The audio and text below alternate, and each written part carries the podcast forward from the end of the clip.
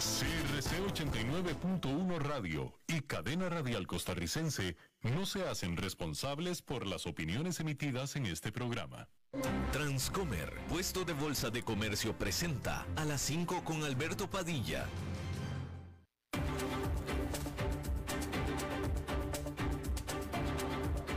Inicia a las 5 con Alberto Padilla un programa diseñado con el objetivo de llevarte diariamente un tema de actualidad, acompañado siempre de reconocidos editorialistas. De lunes a viernes a las 5 de la tarde por CRC 89.1 Radio.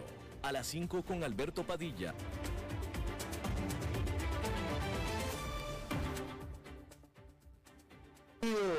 Yo soy Alberto Padilla, muchas gracias por estarnos acompañando, gracias por estar ahí, le mando cálidos saludos desde la señal de las instalaciones de CRC 89.1 Radio, desde donde estamos transmitiendo para todo el mundo de habla hispana a través en Estados Unidos de Americano, en SM Radio, canal 153.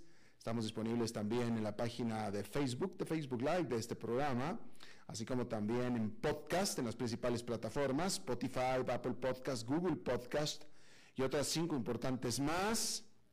Estamos también disponibles en la página de YouTube de este programa.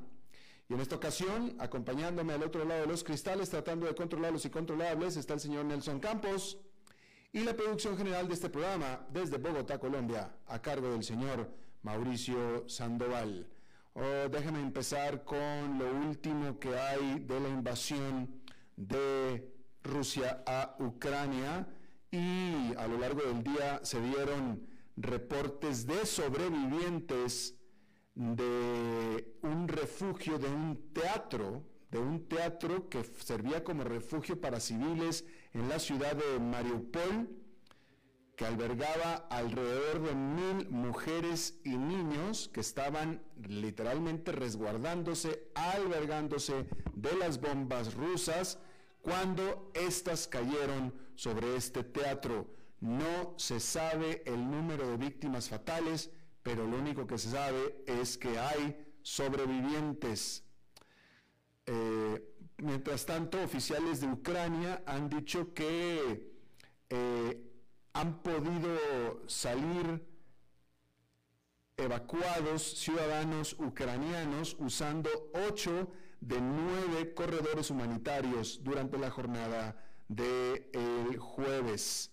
Aproximadamente 2.000 personas han usado estos corredores para salir de la ciudad de Mariupol. Mientras tanto, el secretario de Estado de Estados Unidos, Anthony Blinken, dijo que no hay señales de que Rusia esté disminuyendo sus ataques y mucho menos pensando o planeando en una eh, retraída y así por tanto dando por terminados o eh, eh, ignorando por completo los, bueno, más que ignorando, negando los reportes de que había alguna posibilidad de un arreglo diplomático. Incluso el secretario de Estado de Estados Unidos dijo que Rusia podría estarse preparando para desplegar armas químicas. También expresó su preocupación de que China podría proveer a Rusia de equipo militar para usar sobre Ucrania. A este respecto, hay que decir que el presidente de Estados Unidos, Joe Biden, hablará en una reunión uno a uno con su contraparte Xi Jinping durante el viernes. La Casa de Representantes de los Estados Unidos votó para suspender las relaciones comerciales normales con Rusia y también Bielorrusia y así cumpliendo con la promesa que hiciera el presidente Biden la semana pasada. Al revocar el estatus de nación favorecida, le permite a Estados Unidos establecer aranceles a las importaciones de ambos países, eh, en productos como por ejemplo aluminio y acero. Se espera que enseguida el Senado de Estados Unidos vote al respecto. Mientras tanto, el presidente de Ucrania, Volodymyr Zelensky, se dirigió al Parlamento alemán, al Bundestag, vía video y recibió una ovación de pie por parte, por parte de los parlamentarios. Por supuesto que Zelensky estuvo apelando por mayor ayuda por parte de Alemania e hizo emocionales referencias hacia la historia reciente de Alemania, en particular sobre Alemania del Este, que fue ocupada por Rusia y el Holocausto. Asimismo, reprendió a algunas empresas alemanas que continúan haciendo negocios con Rusia. La Agencia Espacial Europea suspendió su trabajo conjunto para la misión ExoMars para visitar el planeta rojo, es decir, Martes, Marte, Marte, y eh, admitiendo la Agencia Espacial Europea sobre la imposibilidad actual de continuar con esa cooperación con Roscosmos, que es su contraparte Rusia. Y puesto que ya se cancela el despegue y por asunto de, los, de, la alineación planetaria, el siguiente oportunidad de despegue para Marte sería hasta dentro de más de dos años, exactamente 24 meses. Pero aún así, la colaboración futura se ve bastante endeble, por decir lo mismo. Y bueno, el presidente Vladimir Putin hizo una temerosa y temeraria aparición en televisión y advirtió a lo que llamó a los columnistas de quinta, así les llamó, columnistas de quinta, y los urgió a que textualmente lo que él dijo a estos fue que escupan como si tuvieran un mosquito que voló dentro de su boca. Eso fue lo que dijo, lo que sea que quiera decir eso, pero los llamó traidores cuyas mentes han sido capturadas por Occidente. Eh, aseguró el presidente Putin que el objetivo último de Occidente es la destrucción de Rusia. Eso es lo que asegura Putin. Eh, y bueno, a estos columnistas los llamó traidores y prometió que iba a acabar con ellos. Literalmente eso fue lo que dijo. Eh, y bueno, en lo que hasta que este momento, cambiando de tema un poco, lo que es hasta este momento la mayor estrella famosa en renunciar a su país, Olga Smirnova, fue, eh, renunció, renunció a su papel, a su puesto como estrella en el ballet de Bolshoi, eh, del Teatro Bolshoi de Moscú, para irse a el Ballet Nacional de Holanda. Y de nuevo es la más alta figura de las artes que hace esto, pues en rechazo a la invasión de Rusia a Ucrania. Y bueno, en este mismo contexto, la gran pregunta ahora es si Rusia pagó o no pagó su deuda. Porque Rusia afirma que ordenó el pago de los 11 mil, no, de los 117 mil mm, tampoco, de los 117 millones de dólares. Eso era lo que había que pagar, 117 millones de dólares y Rusia afirma que ordenó este pago y estos 117 millones de dólares es en, intereses que debía a los inversionistas, lo que evitaría su primer incumplimiento internacional en más de un siglo. Sin embargo, los inversionistas afirman que ellos no han recibido aún nada. Eso seguramente se debe a que sí, efectivamente Rusia envió la orden de pago, pero que se pagara con los fondos de los activos extranjeros que están congelados por las sanciones por su invasión de Ucrania por lo que no está claro si los inversionistas alguna vez recibirán su dinero del todo. Por lo pronto, Anton Siluanov, ministro de Finanzas de Rusia, dijo al medio estatal Russia Today que el país había cumplido con sus obligaciones con los acreedores, pero agregó que la posibilidad o imposibilidad de cumplir con nuestras obligaciones en moneda extranjera no depende de nosotros. Y advirtió que el pago podría no realizarse si Estados Unidos lo rechaza. El ministro sentenció, nosotros tenemos el dinero, hicimos el pago, ahora la pelota está en la cancha de Estados Unidos. Un portavoz del Tesoro de Estados Unidos dijo que su país permitiría que se realicen los pagos. Dicho esto, pronto vencen más pagos, algunos mucho, mucho más grandes, por miles de millones de dólares. Y las reglas internacionales impiden hacer un pago de un préstamo en dólares con el equivalente en otra moneda. En este caso sería el rublo. Tal caso sería lo mismo considerado un default.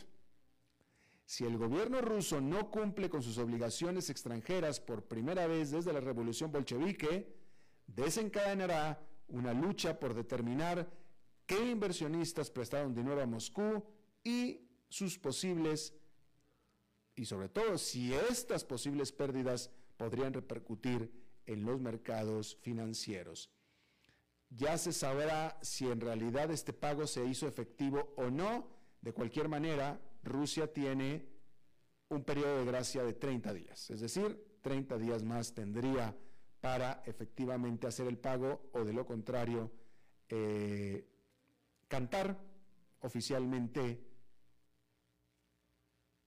el default. Y bueno, hay que decir que no es un buen momento para hacer un yate ruso en, eh, ahora, ¿eh? porque las autoridades españolas incautaron dos yates rusos más, mientras que el barco de otro magnate está varado en Noruega, ya que los proveedores se niegan a venderle el combustible necesario para salir de ahí. El Crescent, un superyate de 135 metros, con dos plataformas para helicópteros y una piscina, fue confiscado el miércoles en la región oriental de Cataluña, según el Ministerio del Transporte español. Se, desconoce públicamente quién es el propietario de este barco, aunque se cree que pertenece al ruso Igor Sechin, jefe de la petrolera Rosneft, con sede en Moscú, de acuerdo a Reuters, que citó una fuente policial que no identificó. En Noruega, el Ragnar, de 68 metros, propiedad del exagente de la KGB Vladimir Strauskowski, está varado sin combustible en la ciudad norteña de Narvik. El capitán del barco se ha puesto en contacto con casi todos los proveedores de combustible en el área sin éxito, de acuerdo a la emisora pública NRK.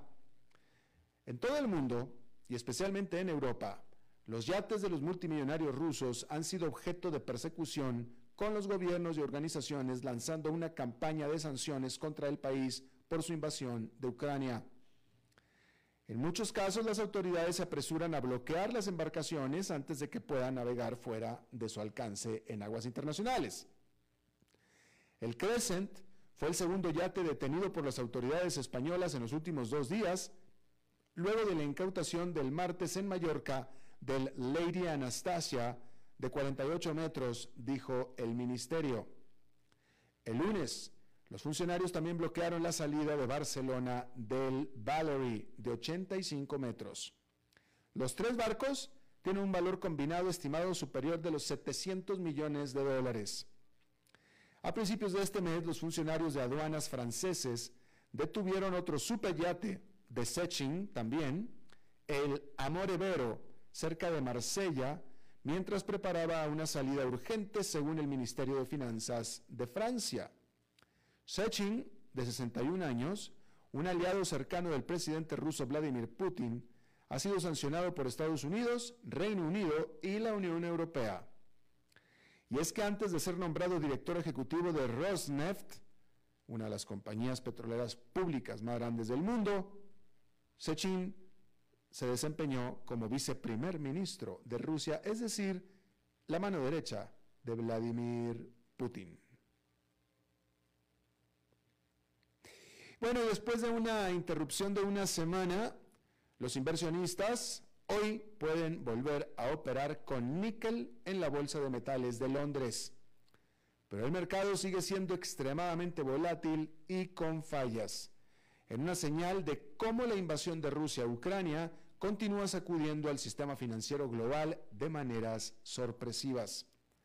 La Bolsa de Metales de Londres reanudó este jueves el comercio del níquel, pero tuvo que suspender la comercialización electrónica del metal poco después de que se resumiera debido a un problema técnico, pero luego volvió a la normalidad. El jueves, el precio del metal cayó a 41.495 dólares la tonelada métrica, que es su límite diario, mientras los operadores se apresuraban a vender sus posiciones poco después de la apertura del mercado.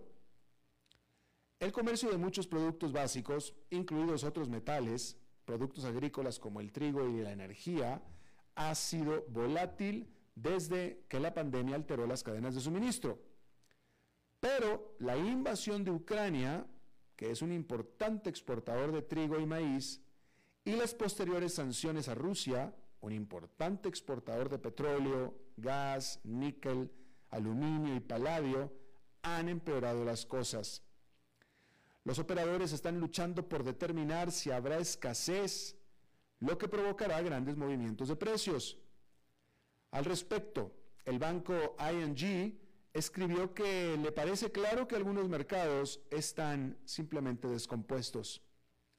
Pero los problemas han sido más extremos en el mercado del níquel.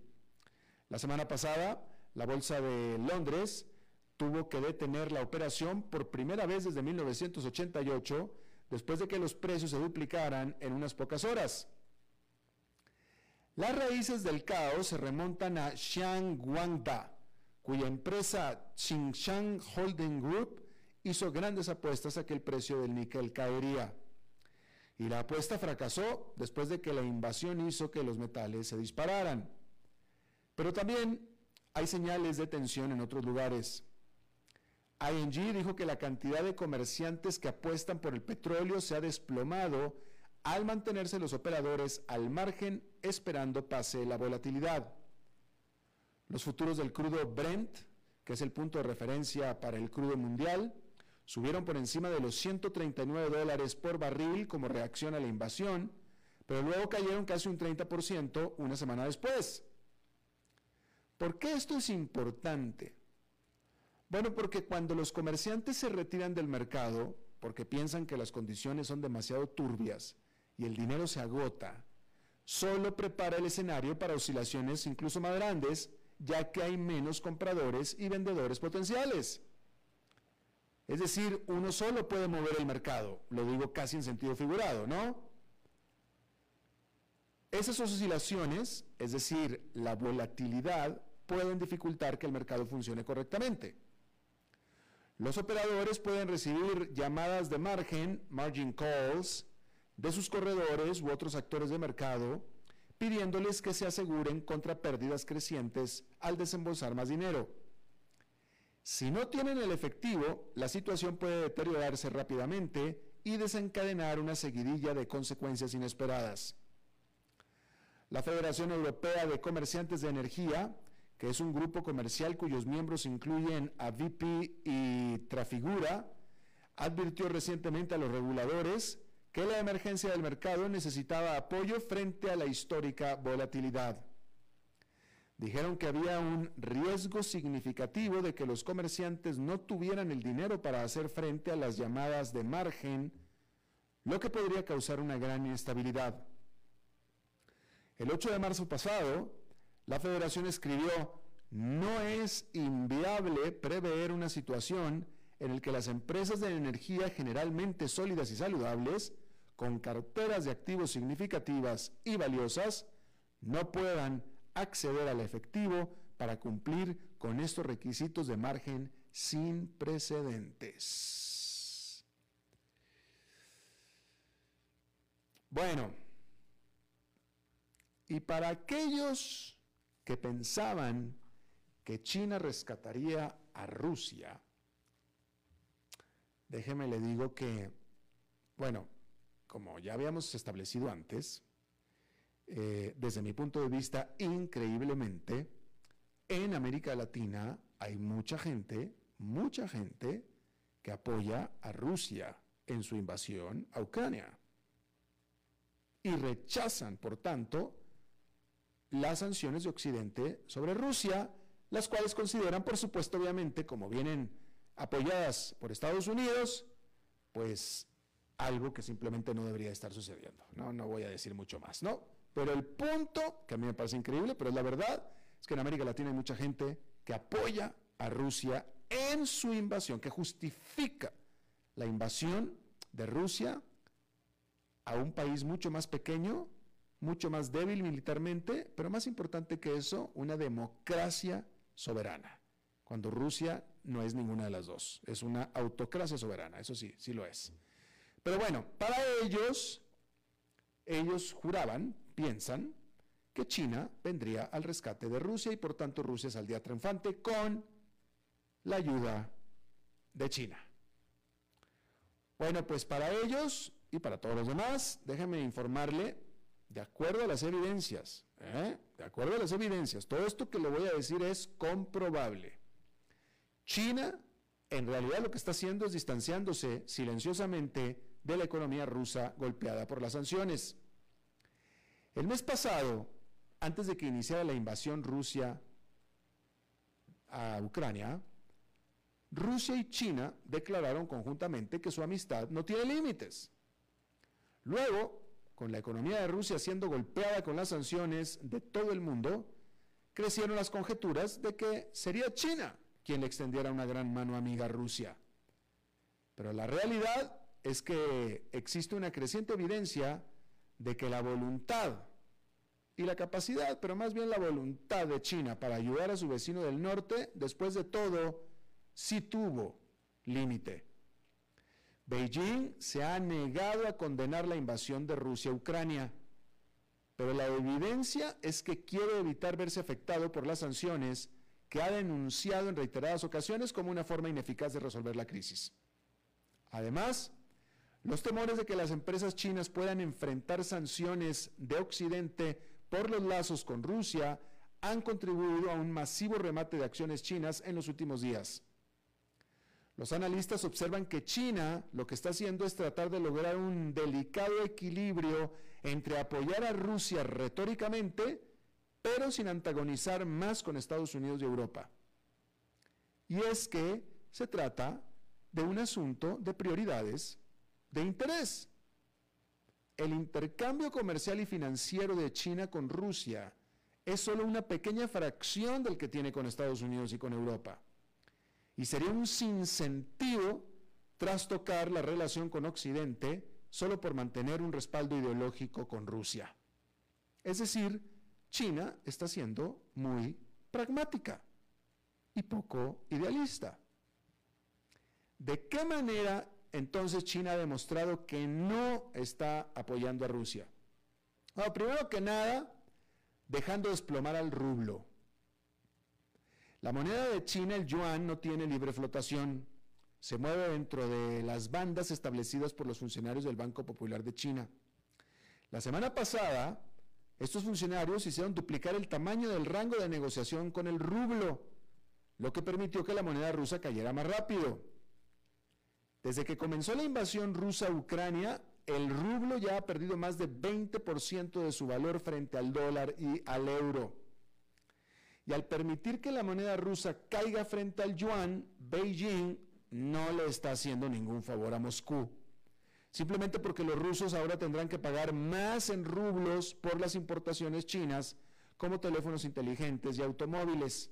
De hecho, la marca de automóviles china Great Wall Motors ha dejado de suministrar coches nuevos a los concesionarios en Rusia debido a las fluctuaciones del tipo de cambio.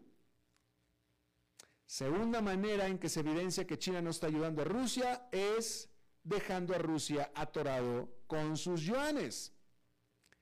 Si China realmente quisiera meter el pecho por Rusia, le permitiría a este país el devolverle los yuanes que tiene como reserva a cambio de su equivalente actual en dólares, que serían 90 mil millones de dólares.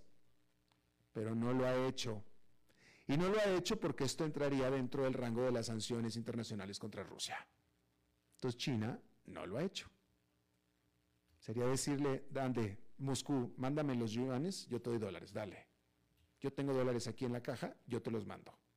Y no lo ha hecho. Tercera forma en que China no está ayudando a Rusia, negándole piezas de aeronaves. A principios de este mes, un alto funcionario ruso dijo que China se ha negado a enviarle piezas de aviones a Rusia, obligando a Moscú a buscar suministros alternativos. Y es que de nuevo las sanciones de Occidente prohíben explícitamente el proveer de aeropartes a Rusia, y pues parece obvio que China está acatando. Cuarta manera en que podemos saber que China no está ayudando a Rusia, y esta es mediante el congelamiento de la inversión en infraestructura. Que el Banco Mundial haya suspendido todos sus programas en Rusia y Bielorrusia tras la invasión de Ucrania no era sorpresa. Lo que sí fue sorpresa es la decisión del Banco Asiático de Inversión en Infraestructura, con sede en Beijing, de hacer lo mismo. En un comunicado a principios de este mes, el banco dijo que suspendería todas sus actividades relacionadas con Rusia y Bielorrusia a medida que se desarrolla la guerra en Ucrania, agregando que la medida fue en el mejor interés del banco. China creó el Banco Asiático de Inversión en Infraestructura justamente para hacerle contrapeso al Banco Mundial, que tiene su sede en Washington, y tiene a Rusia como socio con un 6%. Y con esta decisión dejó truncos proyectos en infraestructura en Rusia por un valor de 1.100 millones de dólares. Vamos a hacer una pausa y regresamos con nuestra entrevista de hoy.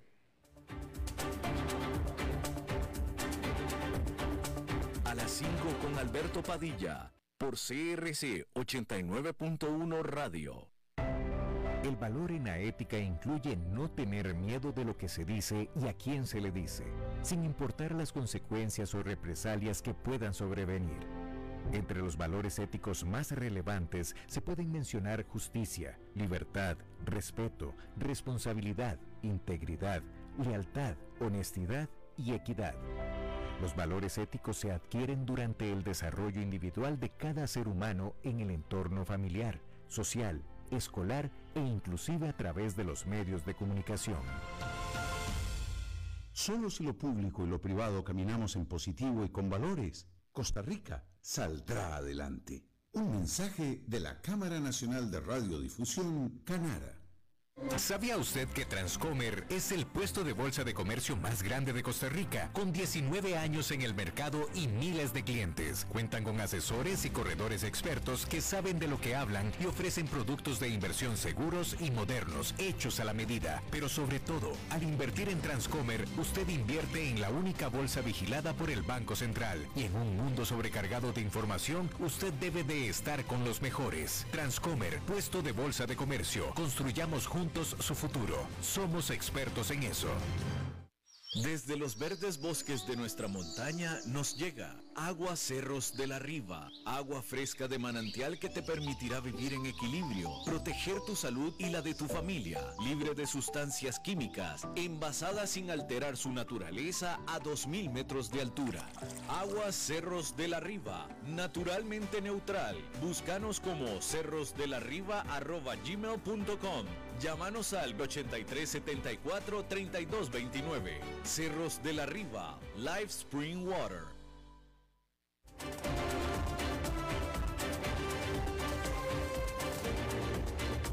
Seguimos escuchando a las 5 con Alberto Padilla.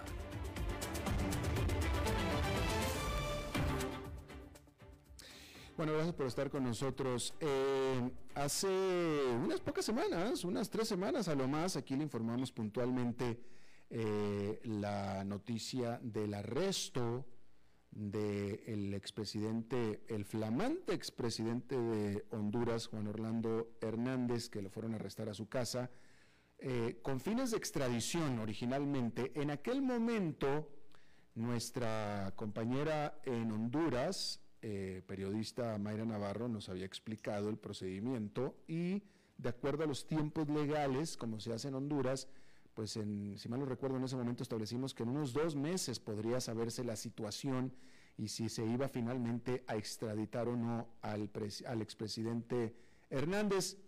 Bueno, pues que dos meses ni que nada, no pasó ni siquiera un mes. Y de manera inesperada, porque de nuevo lo que se esperaba era, de acuerdo a los tiempos legales, era que pasara bastante más tiempo, pero este miércoles, de manera inesperada, un juez autorizó, no sé si ordenó, ya nos dirá Mayra, la extradición de Juan Orlando Hernández hacia Estados Unidos. Mayra Navarro, desde Tegucigalpa, te saludo con mucho admiración, Mayra. Qué gusto de saludarte, Alberto, y qué bueno estar aquí de nuevo para comentar todos estos sucesos que sin duda tienen conmocionado al país y por supuesto han colocado a Honduras en las noticias a nivel internacional. Me alegro de estar aquí para conversar contigo. Gracias. Primero que nada, yo creo que, a ver, ayúdame, eh, tú eres mucho más joven que yo, Mayra, pero fuera de, fuera de Manuel Noriega, yo no recuerdo algún otro expresidente de algún país latinoamericano extraditado en la cárcel en Estados Unidos. Bueno, no, de hecho, en el caso de Honduras sí, ya había sido extraditado, pero no era presidente, pero sí como expresidente Rafael Leonardo Callejas. Solo que él fue extraditado por un tema de la FIFA, un caso de corrupción, no sé si lo recuerdas. De la FIFA. Eh, un caso de corrupción en la FIFA, mm. que él había participado y había recibido unos sobornos cuando él fungió como presidente de la Federación Hondureña de Fútbol. De hecho, el expresidente Callejas murió en, Estados Unidos eh, mientras esperaba sentencia por el juicio que le habían hecho. Él fue extraditado, estuvo, bueno, él no esperó que lo extraditaran, él se entregó y fue enjuiciado y estaba esperando, estaba, tenía eh, casa por cárcel porque él estaba un poco enfermo, de hecho murió de cáncer pero sí había sido extraditado. este es el segundo expresidente hondureño que es enjuiciado en Estados Unidos. Ah, bueno, y entonces, entonces sería el segundo, si alguien tiene la información, sería el segundo hondureño y el tercero latinoamericano, porque el otro sería Noriega de Panamá, no, no, no, no, no se me ocurre quién más, la verdad, en este momento. Pues, sí, no, eh, eh, de hecho, esa es una de las cosas que aquí eh, las personas que, traen esta colación, ¿verdad?, critican porque tanto Rafael Leonardo Callejas como Juan Orlando Hernández, pues gobernaron con el Partido Nacional. Así que son dos presidentes, expresidentes del Partido Nacional. perseguidos y enjuiciados por la justicia de Estados Unidos. Claro. Ahora, ¿qué pasó? Se rompieron los tiempos. Estábamos esperando que esta decisión que se dio el miércoles se tardara bastantes semanas más, ¿no? Bueno, en, realidad no. Eh, ayer que fue 16, se cumplió justamente, se cumplieron justamente los 30 días ah, que concede el, procedimiento para que el juez emitiera un veredicto en cuanto a si procede la extradición. Eso significa que en estos 30 días Estados Unidos, la Fiscalía de Nueva York, presentó eh, una serie de pruebas ante el juez para que fueran evaluadas y el juez decidiera si esas pruebas eh, eran aceptadas como para que él fuera extraditado y que procedía la extradición. Lo que el juez decidió ayer es que procede la extradición y obviamente los abogados de Juan Orlando Hernández presentaron sus, sus propios alegatos ayer, pero finalmente después de 12 horas de deliberación el juez dijo que procedía la extradición. Ahora el procedimiento le da tres días a los abogados de, la, de Juan Orlando Hernández, le da tres días para que apelen. Y después de eso, el, el, ya no es el juez, sino el Pleno de la Corte Suprema de Justicia se tendría que reunir para emitir ya una, un fallo definitivo. De manera que hay tres días para presentar la apelación y luego la Corte inmediatamente puede convocar al Pleno en, en las siguientes 48 horas para tener ya un veredicto que sería definitivo y ya entonces que él fuera trasladado a Estados Unidos y la Corte Suprema ratifica el fallo del juez. Ya. Y eh, si todo se está haciendo conforme a derecho, como debe de ser, la Fiscalía de Estados Unidos entregó pruebas claras, después veremos si irrefutables, pero claras de el involucramiento de Juan Orlando Hernández con el narcotráfico, que es de lo que se le acusa, ¿no es cierto? Bueno, según los abogados defensores de Juan Orlando Hernández, la Fiscalía de Nueva York no presentó pruebas contundentes en contra de Juan Orlando para que fuera extraditado. Ellos dicen que la Fiscalía lo que hizo fue un relato eh, de testimonios de otros narcotraficantes que han sido enjuiciados en Estados Unidos, que han sido extraditados, y que esas pruebas que la Fiscalía presentó, dicen ellos, que en ningún tribunal hondureño serían aceptadas como pruebas contra un imputado. Eso es lo que dice la defensa. Sin embargo, el juez eh, concedió la, solicitud de extradición y eso tiene que ver mucho, Alberto, con toda la presión que hay, porque sí hay una presión bastante fuerte eh, sobre los jueces y sobre la Corte para que la extradición sea eh, aprobada. hay la idea de que si la Corte Suprema negara la extradición, se provocaría un conflicto muy grande. Ya incluso han amenazado en el Congreso con destituir la Corte, que todavía le faltan dos años, eh, y que lo, que lo destituirían. Ellos están bajo amenaza de destitución por, por esto y por muchas otras cosas. También están amenazando con destituir al fiscal, que también le falta para concluir su periodo. Y todo esto está relacionado porque eh, pues los adversarios de Juan Orlando dicen que todos estos organismos están operando a favor de él. Así que hay una presión bastante grande y es difícil pensar que la Corte Suprema va a negar la extradición. Eh, ya de hecho la Corte Suprema le negó eh, una petición para tener arresto domiciliario, para esperar todo el juicio en su casa. Y la Corte Suprema se lo denegó. Así que es casi seguro que la Corte Suprema va a, aprobar la extradición. Mm. Estamos con Mayra Navarro, periodista hondureña, sobre la extradición del expresidente Juan Orlando Hernández hacia Estados Unidos. Ahora, Mayra, explícame una cosa. Yo estuve eh, en Honduras eh, en octubre, noviembre pasado, y en ese momento todo mundo sabía que tan pronto dejara la presidencia Juan Orlando Hernández, lo iban a arrestar. Todo el mundo sabía, tan todo el mundo sabía que incluso se dudaba si acaso por esa misma razón Juan Orlando Hernández iba a dejar la presidencia, pues decía, si la deja se lo van a arrestar. Tal manera que todo el mundo lo sabía. Incluso se especulaba que estaba haciendo movimientos Juan Orlando para irse a, esconder o a refugiar en Nicaragua o en Israel. Nada. El, el, señor no se refugió ni siquiera en su casa, se entregó, se dejó y se quedó. ¿Por qué se quedó? Bueno, mira Alberto, esa es una interrogante que sigue siendo un misterio para todo el mundo aquí y supongo que fuera como es tu caso.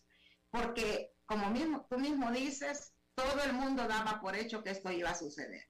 Y en las redes sociales la especulación, el secreto a voces era que él estaba preparando eh, su ruta de escape, que podía ser Israel, donde había fortalecido las relaciones y muchos decían que se iba a ir a Israel. Debido a un viaje que hizo a Nicaragua, dijeron que se iba para Nicaragua. Otros pues eh, eh, decían que él iba a hacer que le presentaran juicios aquí en Honduras, porque eso habría impedido la, extradición. Si a él lo hubieran acusado, por tú en diciembre o en enero, antes de irse, eh, de compadre hablado, como decimos aquí, le hubieran metido un juicio en un tribunal él, según la ley, no podría ser extraditado hasta que ese juicio terminara. Sin embargo, no pasó nada de eso. Y todo el mundo se pregunta, ¿por qué? ¿Por qué el expresidente Hernández no movió un dedo, como decimos aquí, para escapar de la justicia norteamericana? En verdad, esa es una respuesta que todavía estamos esperando.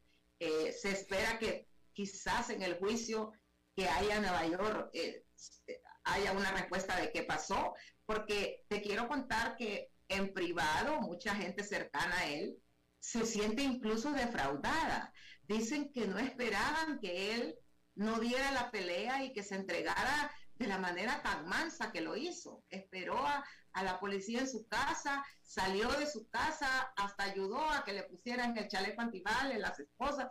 Entonces, eh, en realidad, nadie entiende qué fue lo que pasó, porque él no hizo nada para escapar de la justicia. Bueno, algunos analistas dicen que él se confió, que quizás eh, hasta el último momento él no esperó que Estados Unidos, a quien era considerado un aliado, eh, lo fuera a, a, darle espalda. Pero está el hecho de que una semana antes de pedir la extradición ya Estados Unidos le había cancelado la visa. Y yo creo que ese es un aviso de que, de que tu aliado te está dando la espalda. Pues eh, él tuvo, después de que le cancelaron la visa, tuvo una semana para hacer algo. Y no lo hizo, Alberto. En verdad, nadie tiene la respuesta de qué pasó y por qué actuó de esa manera. Sí, sí, sí, increíble. Eh, increíble. Es que, eh, pero es que, es que era tan claro, era, clarísimo. Yo, yo, es más, aquí déjame te cuento algo. Cuando yo estuve ahí en, ah, en, ah, en, Honduras, eh, eh, en, el contexto del debate presidencial para las elecciones, los, alguno de los propios candidatos, de los propios candidatos punteros a la presidencia, ellos me lo dijeron. En Estados Unidos, la embajada de Estados Unidos nos ha pedido a nosotros los candidatos que por favor no digamos y no ataquemos mucho a Juan Orlando, porque no quieren que él se sienta amenazado porque van a tramitar una, eh, eh, una extradición. es que todo el mundo lo sabía. Bueno, Alberto, es que eso mismo es lo que se conversa aquí.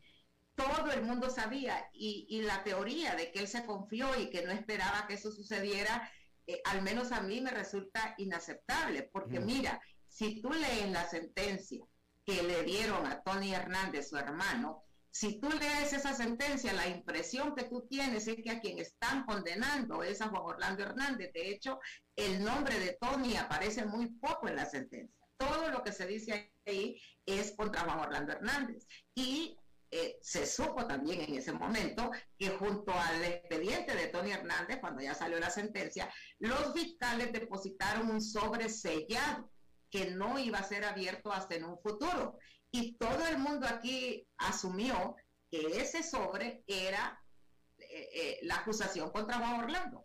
Entonces, eh, he hablado con varios analistas que dicen que la única explicación que encuentran es que él se confió en que Estados Unidos le iba a seguir dando respaldo, pero realmente los hechos y todas las cosas que sucedían no daban para que él se confiara o para que él esperara ese respaldo. Entonces, es inexplicable, en verdad, eh, eh, que haya sucedido de esta manera. Claro.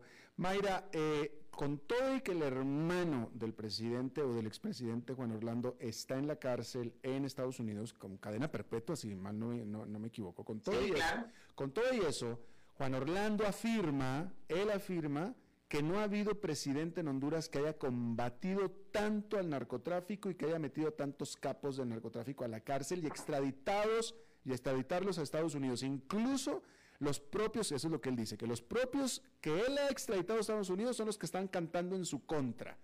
¿Es cierto que este presidente combatió especialmente el narcotráfico? Bueno, es que mira, eh, los adversarios de Juan Fernando, de Juan Orlando, eh, obviamente tienen una aversión tan grande por él que no reconocen ninguna cosa que él haya hecho. Pero los hechos eh, son precisos, Alberto. Eh, la ley de extradición se aprobó cuando Juan Orlando era presidente del Congreso. Fue él como presidente del Congreso que aprobó la ley de extradición. En el siguiente gobierno de, de Porfirio Lobo, después de que él fue presidente del Congreso, Porfirio Lobo fue presidente del país ya estaba aprobada la ley y no hicieron ninguna extradición en el periodo de gobierno de Pepe Lobo. No se hizo ninguna extradición. Fue hasta que Juan Orlando entró. Mira, Juan Orlando tomó posesión en enero y en marzo se estaba haciendo la primera extradición. Y todas las extradiciones que se hicieron fueron durante sus dos mandatos y los narcos que se entregaron para no ser extraditados se, entregaron presionados porque había una ley de extradición y sabían que Estados Unidos los estaba acusando y persiguiendo. Entonces, la realidad es que es así. El que comenzó todo este proceso para extraditar a los narcos y el que lo ejecutó fue Juan Orlando. Por eso él dice y sigue sosteniendo hasta el día de hoy, según un, un mensaje que envió hoy, que todo esto es una venganza de esos narcos que él desmanteló, eh, de, esos cárteles que él desmanteló, y que todas estas declaraciones en las cortes en contra de él es la venganza de los narcotraficantes por haberlo hecho. Ahora, los adversarios de Juan Orlando dicen que lo que ha sucedido es que Juan Orlando usó la extradición para eh, quitarse de encima sus rivales en el negocio. Eso es lo que dicen sus adversarios. Y que él persiguió el narco y extraditó la gente para dejar operando solamente a los que eran parte de su cartel. Eso es lo que dicen. Pero la realidad es que todos los narcos, y como él dice, el único presidente que le dio la cara al narco ha sido él. Entonces, yo creo que por eso él tampoco comprende que Estados Unidos, y ya lo ha dicho públicamente, eh, le dé más crédito a todos estos narcos mm. que a él, porque eso es lo que está sucediendo. Eh, a él lo están acusando en base a todas las declaraciones de estos narcotraficantes. Narcotraficantes que él extraditó. Estos narcos son las únicas pruebas que hay. Claro, y son narcotraficantes que él extraditó. Que él extraditó, que él persiguió, y en muchos casos que se entregaron, porque es cierto, algunos fueron extraditados, pero otros se entregaron voluntariamente a la justicia de Estados Unidos, pero obviamente presionados porque había una ley de extradición y que sabían que los iban a entregar igual. Eh, Mayra, de manera rápida y última pregunta, em, eh, Juan Orlando lanzó un mensaje ayer antes de que se, hiciera este anuncio, él lanzó un mensaje en redes sociales donde él acusa precisamente a estos narcotraficantes, etcétera, etcétera, pero no menciona al gobierno actual de, eh, eh, Honduras, a la presidenta Xiomara, a Mel Zelaya, no los menciona para nada. ¿Cuál ha sido el papel de este gobierno actual en contra, si es que ha habido algo en contra de Juan Orlando? Mira, en realidad este gobierno no ha tenido ningún protagonismo en esto, como no lo hubiera tenido ningún gobierno justamente antes de las elecciones yo hice una entrevista con el expresidente Zelaya y le pregunté acerca de si, si un gobierno de Xiomara Castro eh, colaboraría en la extradición de Juan Orlando y él, y él me dijo con, con mucha certeza que ningún gobierno en Honduras estaría en capacidad de decir que no a una solicitud de extradición de Estados Unidos. Y es lo que ha sucedido. Ningún gobierno. Ahora, quizás eh, donde hay una diferencia es que el gobierno tenía la opción, si hubiera querido, de no darle trámite a esa solicitud, como se supone que ha ocurrido con otras solicitudes de extradición que se recibieron en el gobierno de Juan Orlando, porque es lo que se dice, que hay solicitudes de extradición que están en la corte y que estuvieron engavetadas todo, todo este tiempo, como por ejemplo la captura de el Tigre Bonía, un ex, jefe de la policía que no sé si supiste fue capturado hace un par de semanas, que está pedido en extradición por Estados Unidos y su, su solicitud de extradición ya había sido hecha desde el año pasado, ya se había aprobado la extradición y estaba una orden de captura, pero no lo habían capturado. El hombre andaba libremente como si no pasara nada durante el gobierno de Juan Orlando. Entonces, en ese sentido, el gobierno pudo hacer una diferencia, es decir, encabezo esta solicitud. Y creo que no era el propósito del gobierno de Libre eh, eh, hacer eso. Más bien, en cuanto recibieron la solicitud, lo hicieron público y comenzaron el proceso y la captura, que como tú seguramente has leído, ha sido muy cuestionada, eh, aunque hay que decir que a todos los narcos que han capturado y extraditado les han aplicado el mismo procedimiento los han encadenado de pies y manos, los han presentado ante la prensa y en los tribunales, igual como hicieron con Juan Orlando. Pero como él es un expresidente, pues alguna gente, incluso el presidente de México, eh, criticó eh, que lo trataran de esta manera. Pero eh, de allí el gobierno difícilmente podía haber negado la extradición y no creo que fuera su deseo negar la extradición, al contrario, han sido muy críticos eh, de, del tema de, de, Juan Orlando ligado al narcotráfico. Claro. Y ahora, Juan Orlando no tiene acusaciones en Honduras, ¿va? No tiene ninguna acusación en Honduras. De hecho, si él tuviera alguna acusación, eh, la extradición no hubiera procedido hasta que terminara el juicio que estuviera pendiente. Eh, sin embargo, hoy la Procuraduría mandó una carta a la Fiscalía instando al Ministerio Público a que comiencen a incautarle los bienes.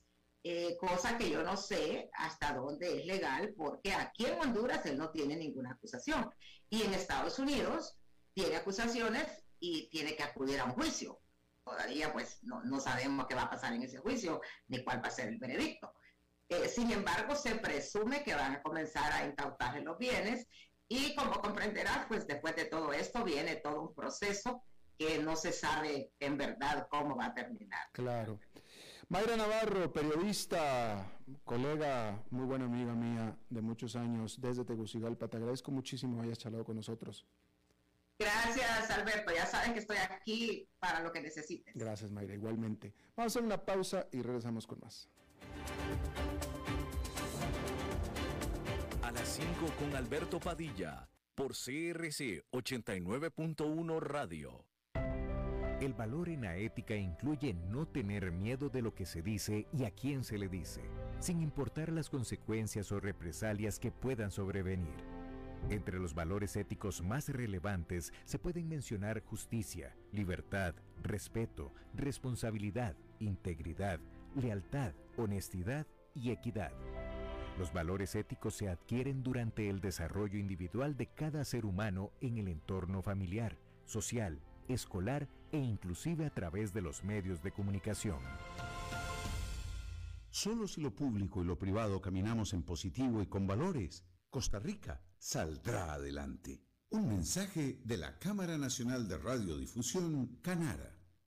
¿Sabía usted que Transcomer es el puesto de bolsa de comercio más grande de Costa Rica, con 19 años en el mercado y miles de clientes? Cuentan con asesores y corredores expertos que saben de lo que hablan y ofrecen productos de inversión seguros y modernos, hechos a la medida. Pero sobre todo, al invertir en Transcomer, usted invierte en la única bolsa vigilada por el Banco Central. Y en un mundo sobrecargado de información, usted debe de estar con los mejores. Transcomer, puesto de bolsa de comercio. Construyamos juntos su futuro. Somos expertos en eso.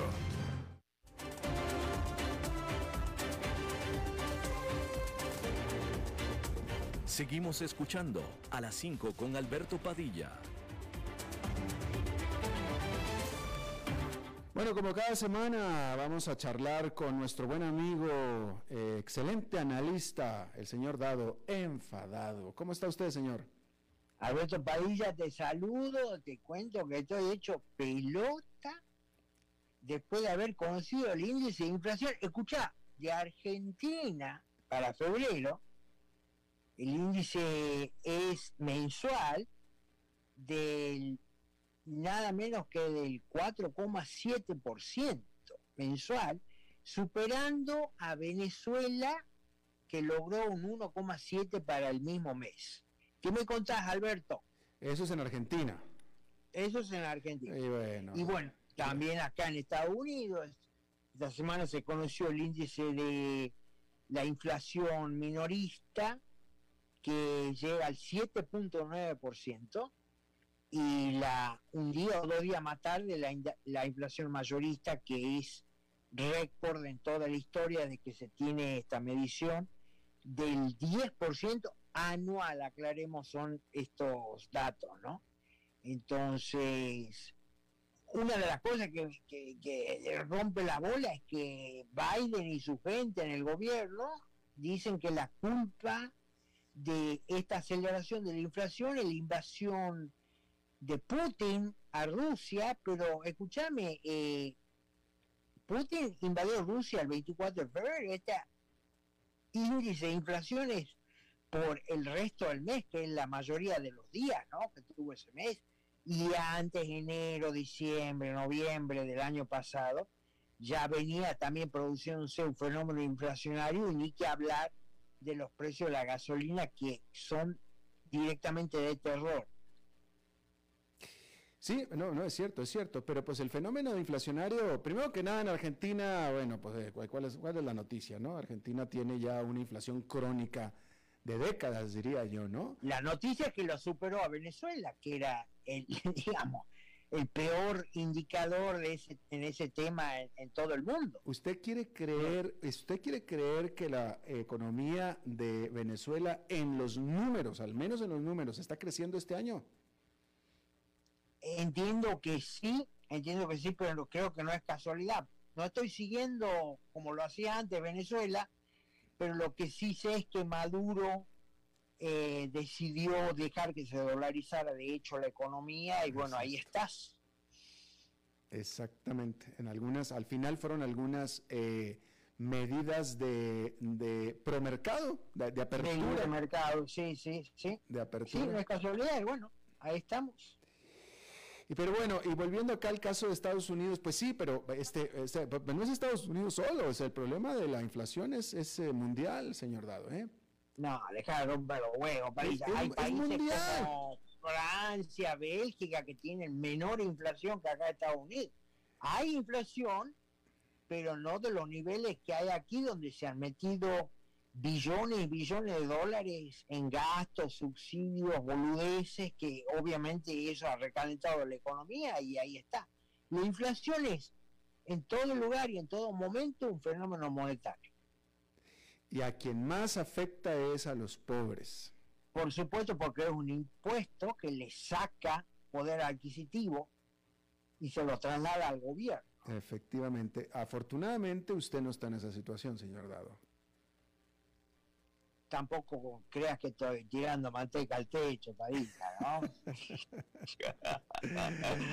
no, no es fácil, no es fácil, pero bueno, afortunadamente hay gente que está mucho peor, gente sinceramente que está teniendo que decidir si paga la renta o, o compra la comida para su familia, mucha gente, me ha pasado el otro día que me estuve a cargar gasolina y el que estaba antes dejó ahí, este, digamos, en el reloj del surtidor sale que cargó dos galones de gasolina, poco más de dos galones, pagó 10 dólares y centavos.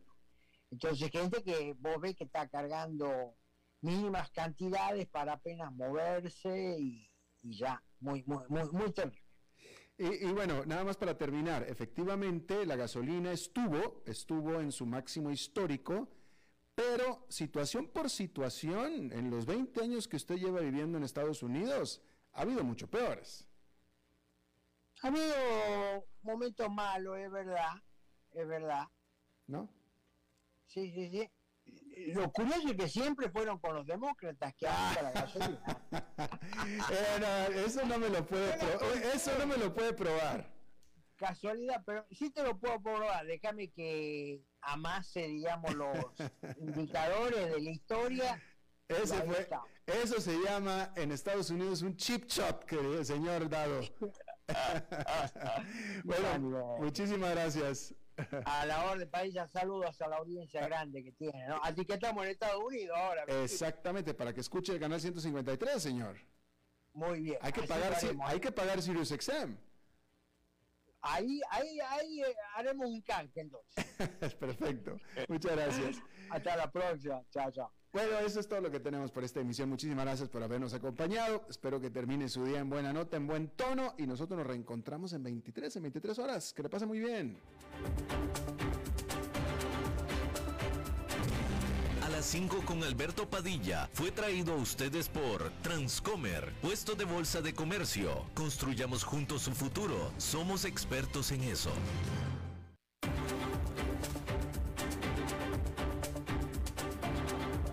Concluye a las 5 con Alberto Padilla un programa diseñado con el objetivo de llevarte diariamente un tema de actualidad, acompañado siempre de reconocidos editorialistas, de lunes a viernes a las 5 de la tarde por CRC 89.1 Radio, a las 5 con Alberto Padilla,